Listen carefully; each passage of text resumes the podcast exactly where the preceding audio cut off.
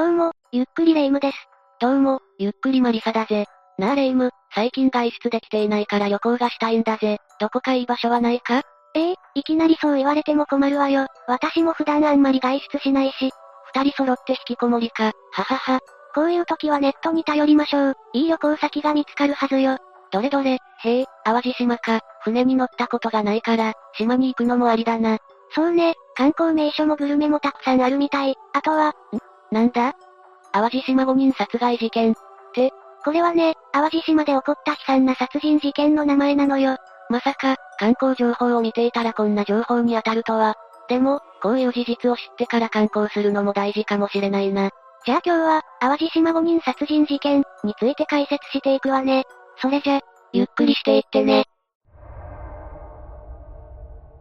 じゃあまずは、事件の概要について解説していくわね。発生したのは2015年3月9日午前4時頃、兵庫県洲本市中川原町中川原において、男女合わせて5人が刺殺されたというものよ。確か事件の名前は、淡路島5人殺害事件、だよな？事件の舞台は淡路島じゃないのか？マリサが勘違いしているようだから説明しておくけど、兵庫県洲本市は淡路島の中にあるのよ。小さな島の中に市があるとは、初耳だったぜ。それだけ人口が多い島ってことなのか？ええ淡路島の人口は2022年4月1日時点で約12万4921人となっていて、日本の離島としては最も多くの人が住んでいるのよ。そうなんだな。あと、これは私だけかもしれないが、事件が発生した日が3月9日ということで、私はレミオロメンを思い出すぜ。ええ卒業式でよく歌われているわね。卒業式シーズンのおめでたい時期を、完全にぶち壊すような事件が起こってしまったんだな。じゃあここからは、事件についてより詳しく解説していくわね。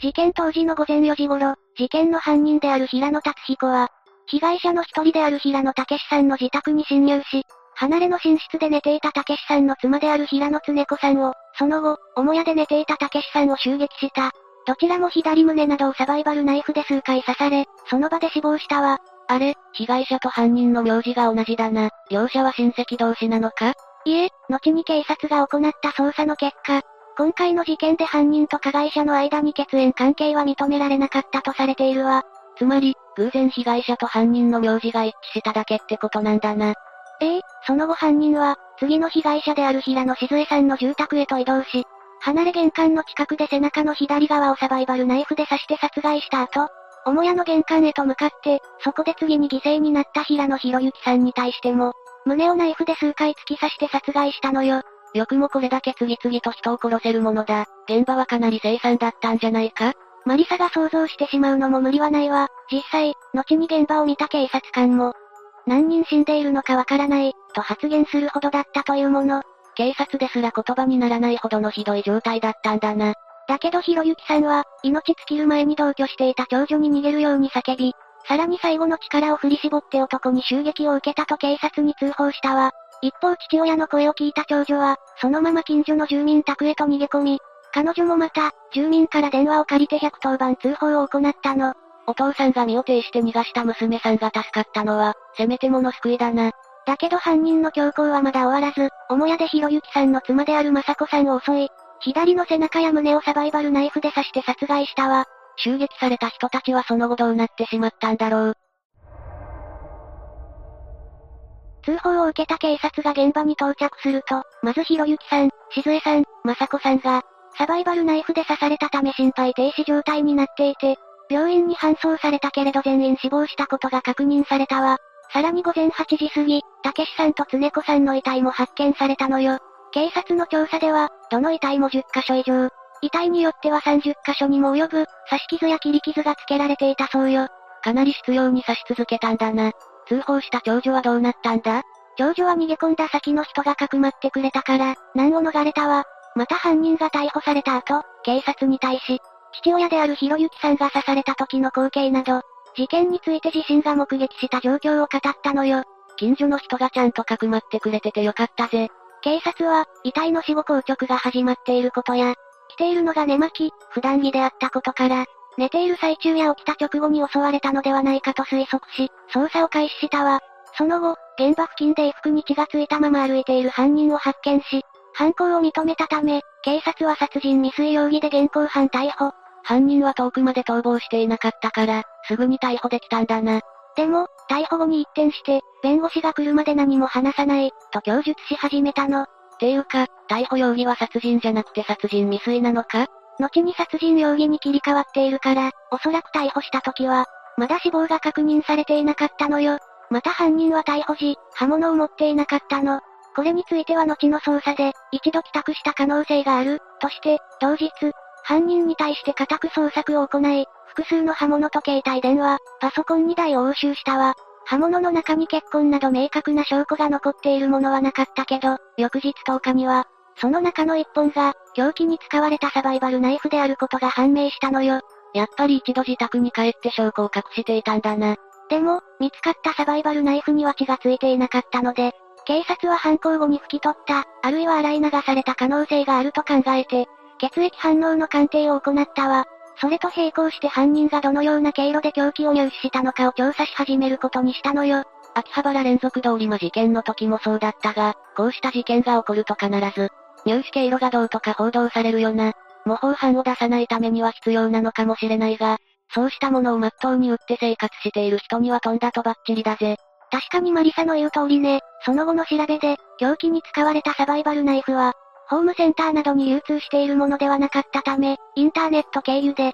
購入したものであるということが、犯人の自宅から押収したパソコンの履歴を調査した結果判明したわ。一般に流通していないってことは、どこで手に入れたんだろう。マリサ、迂闊に興味を持つんじゃないわよ。そもそもナイフは、正当な理由がないのに持ち歩くこと自体が銃刀法違反になるんだから、現に今回の事件で逮捕された犯人の逮捕容疑には、それも含まれているのよ。そうなのか、初めて知ったぜ。上記の容疑を含めて逮捕された犯人についてだけど、警察の取り調べに対して接見した弁護士によれば、裁判になるまで答えるつもりはない、と黙秘しているわ。その一方で、被害者家族をネット上で誹謗中傷したことは認めている、とのことよ。また、自身の行ったことが今後の人生に大きな影響を与えると、弁護士に告げられたところ、わかっている、と答えたそうよ。被害者を誹謗中傷って初耳なんだが、犯人は何をしたんだ？それについては後で詳しく説明するわね。3月15日、ナイフについての血液反応検査が終わり、被害者の血液で間違いないという結論が出たわ。さらに、犯人が逮捕時に着ていた服の血液反応とも一致し、被害者の血液とも照合したところ、完全に同じものであると確認されたのよ。同月30日、犯人の交留期限が切れるタイミングで、警察は竹志さん、常子さん殺害の容疑で再逮捕したわ。これで全ての容疑が出揃ったな。だが、このまま裁判を行っても大丈夫なのか？どうしてそう思うの？執拗に被害者を刺した、弁護士に対しての対応がちぐはぐだった点を見ると、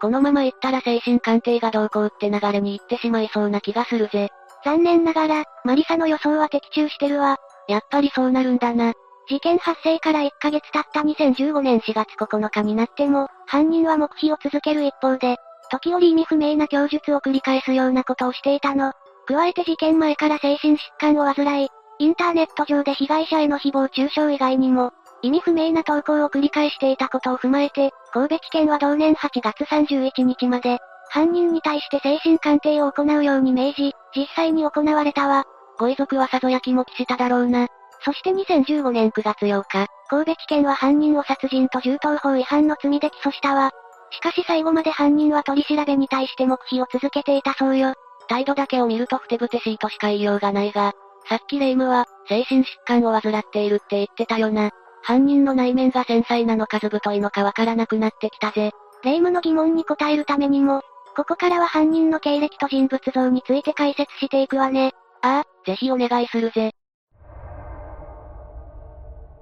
今回の事件を引き起こした犯人、平野達彦被告は、事件のあった兵庫県洲本市の郊外で生まれ育ったの。幼い時に両親が離婚して不死家庭になったことを除けば、釣りやら事故の遊びに精を出す活発な少年であったそうよ。一見して普通の少年って感じだな。今のところは影が見当たらないぜ。だけど中学時代になると同級生からのいじめに遭い、不登校になってしまったと言われているわ。ただし、同級生がいじめの事実を否定しており、裏付ける証拠もないため、現時点ではあくまで報道で流れている程度の噂話よ。いじめの批判が指摘されて認めるとは思えないが、証拠がないもんな。それにこういうパターンはよく見るから、今回の事件についても、無理やり当てはめることで安心したいんじゃないかという報道側の意図も感じるぜ。それで、中学の後はどうなったんだ？高校には進学したようだけど、2年生の時に中退しているわ。だけど、これについてもなぜ中退したのかについてははっきりとわかっていないの。なぜ中退してしまったんだろう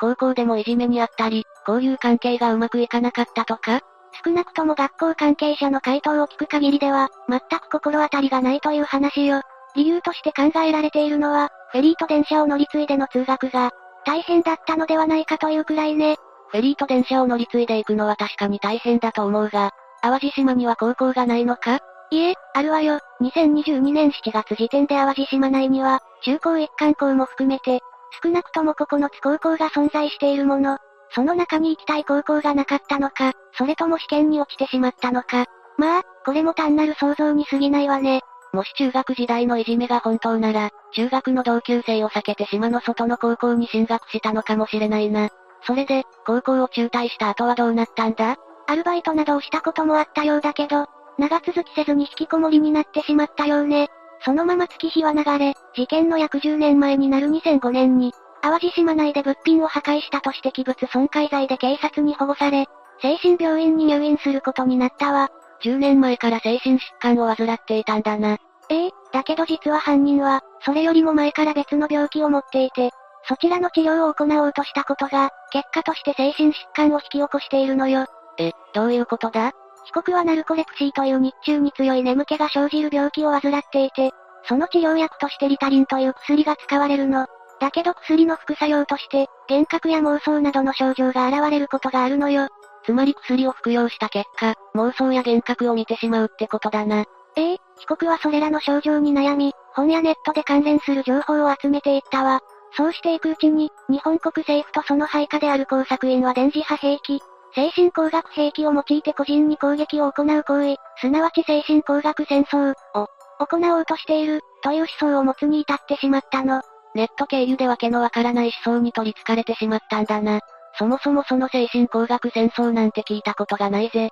妄想の恐ろしいところは、こうした発言を本人は事実であると認識しているところにあるわね。つまり被告にとっては、精神工学戦争というのは実在していることになるわ。現実と妄想の区別がつかなくなってしまうんだな。そして被告は、自分やその家族も精神工作戦争の被害者であり、今回の事件で視察された。5人は戦争の工作員である、という妄想を抱き始めるようになるの。訪れてくる人を睨みながら規制を上げたり、早朝からオートバイで騒音を響かせるなどのトラブルを起こし始めたわ。取り調べの中で言っていた、被害者家族への嫌がらせというのは、ネットの書き込みだけじゃなく、実害も与えていたんだな。それが霊夢の言っていた誹謗中傷の詳細ってことか？ええその通りよ。ついには被害者の一人であるたけしさんの孫とトラブルを起こし、孫にめがけてバイクを発進させようとしたの。なんて危ないことをしようとしてるんだ。だけど孫も鉄パイプで被告を殴ってしまったため、駆けつけた警察から罰金刑に処せられることとなるわ。確かにそのまま発進させられたらバイクで跳ねられてしまったかもしれないが、パイプで殴るというのも危険だな。だけどトラブルが起きたことで被告も学んだのか。誹謗中傷を行う場所を、現実からネットやいたずら電話へと変えていったの。それを知った幼少期に離婚した母親が翌年7月、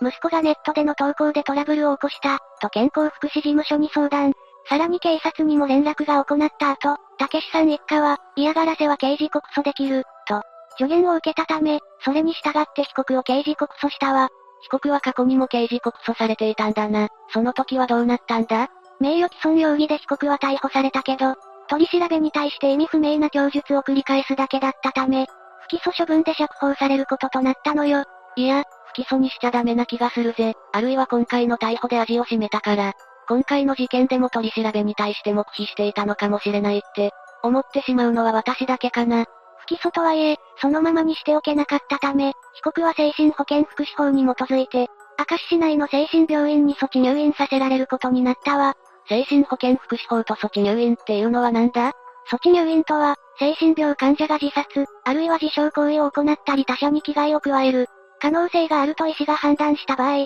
都道府県知事、または政令指定都市の市長が、自身の権限において強制的に入院させることができる制度で、精神保健福祉法は、その根拠となる法律よ。精神病患者が自他に危害を加える危険があるときに、強制で入院させることができるってことだな。そういうことよ。被告はその後、2014年7月まで、精神科への入退院を繰り返し、その後、2015年1月に洲本市の実家に戻っているわ。明石市内で生活していた時は、当初こそトラブルを起こすこともあったけど、徐々にそうした面は見られなくなって、交友関係も確認できたみたいよ。少なくとも表面的には改善が見られていたんだな。なのにどうしてこんな事件を起こしたんだろう。実家に戻った被告は、父親の畑仕事を手伝うなどしていたけれど、徐々に再び引きこもり、親に対して金の無心をするようにもなったの。そのことについて父親と離婚した母親の、両方が福祉所に、息子が金をせびりに来ていて怖い、と相談したわ。だけど洲本市の福祉所は、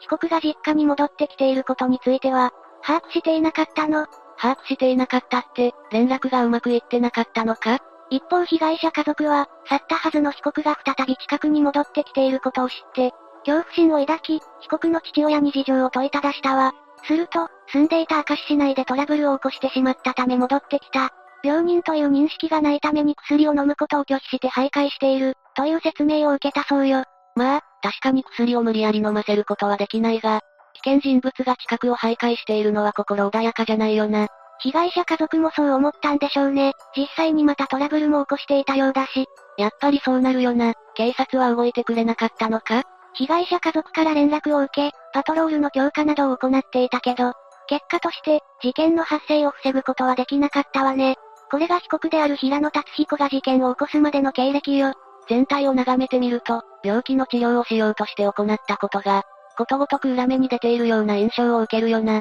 事件の結末はどうなったんだ？では最後に、事件の判決について解説していくわね。後半は2017年2月8日に第1回が開かれ、その後、3月3日まで10回にわたって行われたわ。だけど被告は被害者の遺族に対して最後まで一度も謝罪しなかったばかりか、さらに侮辱するような発言を繰り返したの。最悪すぎるんだぜ。具体的にはどんな発言をしたんだ？私の脳を被害者が操作したことで起きた事件であり、冤罪である、など、他にも挙げればキリがないレベルで行っているわ。さらに質問した遺族に対しても、電波攻撃をやめろ、今はもうやっていないのか？と反論したり、適当にあしらうことが多々あったみたいね。遺族からしたら、家族を殺された男にそんなことを言われるなんて我慢ならなかっただろうな。それを受けて神戸地裁は、2017年3月22日に裁判員裁判として行われた判決公判で、精神障害があったのは事実だが、犯行に影響を出したとまでは言えず、身勝手な動機から5人を殺害した上に、犯行を正当化し続ける姿勢から死刑を回避する理由は見当たらない。として死刑判決を言い渡したが、被告と弁護人は不服として即日控訴したわ。身勝手な動機で命を奪われた上に悪者にされるのはやりきれないよな。被告と弁護人が判決を不服として控訴するのは、よくあるパターンだぜ。2018年9月28日に大阪高裁で行われた第1回の控訴審では、被告に対し、再度精神鑑定を行うことが大阪高裁裁判長の権限によって決定され、その影響があって判決は、2020年1月27日まで下されなかったわ。かなり長い期間裁判が行われているんだな。その結末はどうなったんだ？再度の精神鑑定を行った結果、第一審で採用された精神鑑定の証言は、信憑性に欠ける部分があり、証拠としては不十分であるということから、一審判決の死刑を破棄し、無期懲役判決を言い渡したのよ。これについても被告、弁護側は不服であるとして上告した一方、検察側は断念したわ。これにより死刑判決が下る可能性はなくなってしまったの。これは、ご遺族が心から納得できる判決ではない気がするぜ。一方で、被告や弁護側が行った上告は2021年1月22日に却下されたため、被告の無期懲役は確定することとなったわ。無期懲役は確定したが、それについて遺族は何と答えているんだ？判決を受けて遺族は、私たちはもう被告は死刑になることはないという現実に、苦しみ続けなければならない。せめてもう社会に戻ってくることなく、刑務所の中で一生を終えてほしい、と、コメントを寄せているわ。また、今回の判決を受けてジャーナリストの青沼洋一郎氏は、裁判員裁判で出された判決をプロが覆す事例が出ているという現状は、制度の問題点を浮き彫りにしている、と裁判員裁判に対する、問題があるケースとして指摘しているのよ。そういえば死刑判決は、裁判員裁判で出されたんだったな。悩みに悩んで出した判決なのにあっさりと覆されるのであれば、確かに制度自体の意義を問いたくもなるぜ。せめてこの事件を教訓に何か学べないのか？兵庫県もそう考えたんでしょうね。今回の事件が起こった後、行政、警察、医療機関の情報共有強化や精神障害者のサポートチームを発足させ、2017年4月には神戸市もそれに続いているわ。国会も、今回の事件や、翌年に起こった相模原障害者施設死傷事件も踏まえて、今回の解説で少し話した精神保健福祉法の改正が提案されたけれど、こちらは衆議院解散が行われたことにより流れてしまったわ。国会では流れてしまったが、兵庫県は再発防止に努めようとしているんだな。私たちも決して忘れてはいけない事件だと思うぜ。そうね、こうして解説していくことで風化させないようにしましょう。実際、障害を持った人が起こした事件っていうのは、どう受け止めればいいのか難しいところがあるよな。ええ正真正銘、本人の意思による犯行なのか、それとも障害による症状が犯人を犯行に駆り立てたのか、そしてそれは許されてもいいのか、課題は尽きないわ。でも、いくら障害を持った人だからといって犯罪が許されてしまうのは良くないよな。こういったケースで一番悔しい思いをするのはご遺族だから、やっぱりご遺族が一番納得する判決を下してほしいものだ。さて、というわけで今回は、淡路島5人殺害事件について紹介したわ。それでは、次回もゆっくりしていってね。